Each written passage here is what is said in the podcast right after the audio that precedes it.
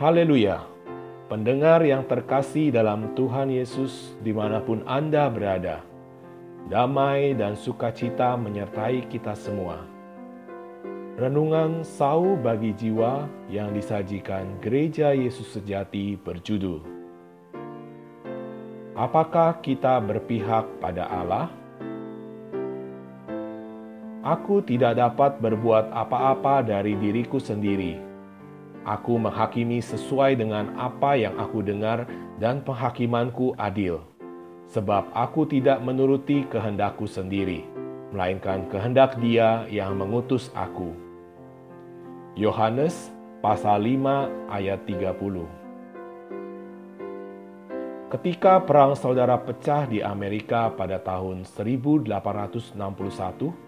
tentara utara yang dipimpin Presiden Lincoln terpukul mundur bertubi-tubi. Ada yang mengusulkan agar presiden mengajak seluruh pasukannya berdoa memohon kepada Allah untuk berpihak kepada mereka. Tetapi Lincoln adalah orang Kristen sejati dan ia tidak menyetujuinya. Ia memberitahukan alasannya bahwa ia yakin asalkan tentara utara berbuat sesuai dengan kebenaran Alkitab, mereka sudah berpihak pada Allah. Jadi, untuk apa lagi memohon kepada Allah untuk berpihak pada mereka? Karena itu Lincoln menjawab orang yang mengusulkannya, Aku tidak memohon Allah berpihak kepada kita. Aku hanya mau bertanya, apakah kita berpihak kepada Allah? Peristiwa mengharukan itu menunjukkan betapa sungguh-sungguhnya Lincoln menjalankan Alkitab dalam kehidupannya. Sama seperti pengajaran Tuhan Yesus, Aku tidak menuruti kehendakku sendiri, melainkan kehendak Dia yang mengutus aku. Yohanes pasal 5 ayat 30b.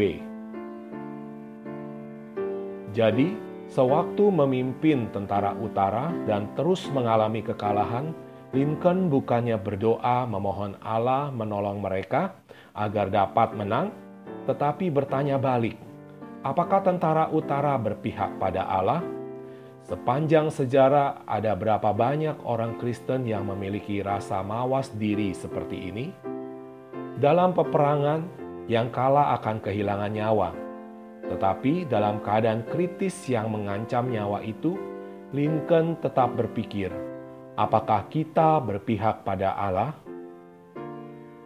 Hari ini, betapa banyak orang Kristen yang berbuat berlawanan dengan apa yang ia ucapkan dalam mulutnya. Contohnya, ia berkata tentang pentingnya taat kepada Allah, tetapi sering berbuat menurut kepikirannya sendiri, bukan mengikuti kehendak Allah.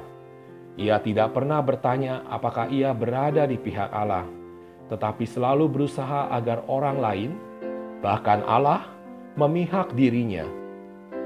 Mungkin ada orang yang dapat terpengaruh oleh perkataannya, tetapi mana mungkin ia dapat mengatur-ngatur Allah. Setiap orang menginginkan agar segala perkara berlangsung seperti keinginan pikirannya. Seperti juga Tuhan Yesus ketika ia dihadapkan dengan cawan pahit salib. Ia berlutut berdoa di Taman Getsemani dengan sedih dan gentar memohon agar Allah Bapa menyingkirkan cawan itu. Tetapi ia segera melanjutkan, "Tetapi janganlah seperti yang kuhendaki, melainkan seperti yang engkau kehendaki." Matius pasal 26 ayat 39. Tentu ada orang yang bertanya, bagaimanakah kita tahu apabila kita ada di pihak Allah?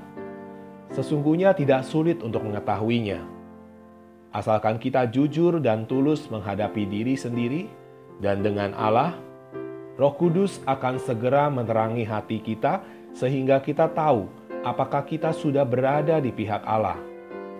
Masalahnya, apakah kita mau taat pada pimpinan Roh Kudus atau tidak?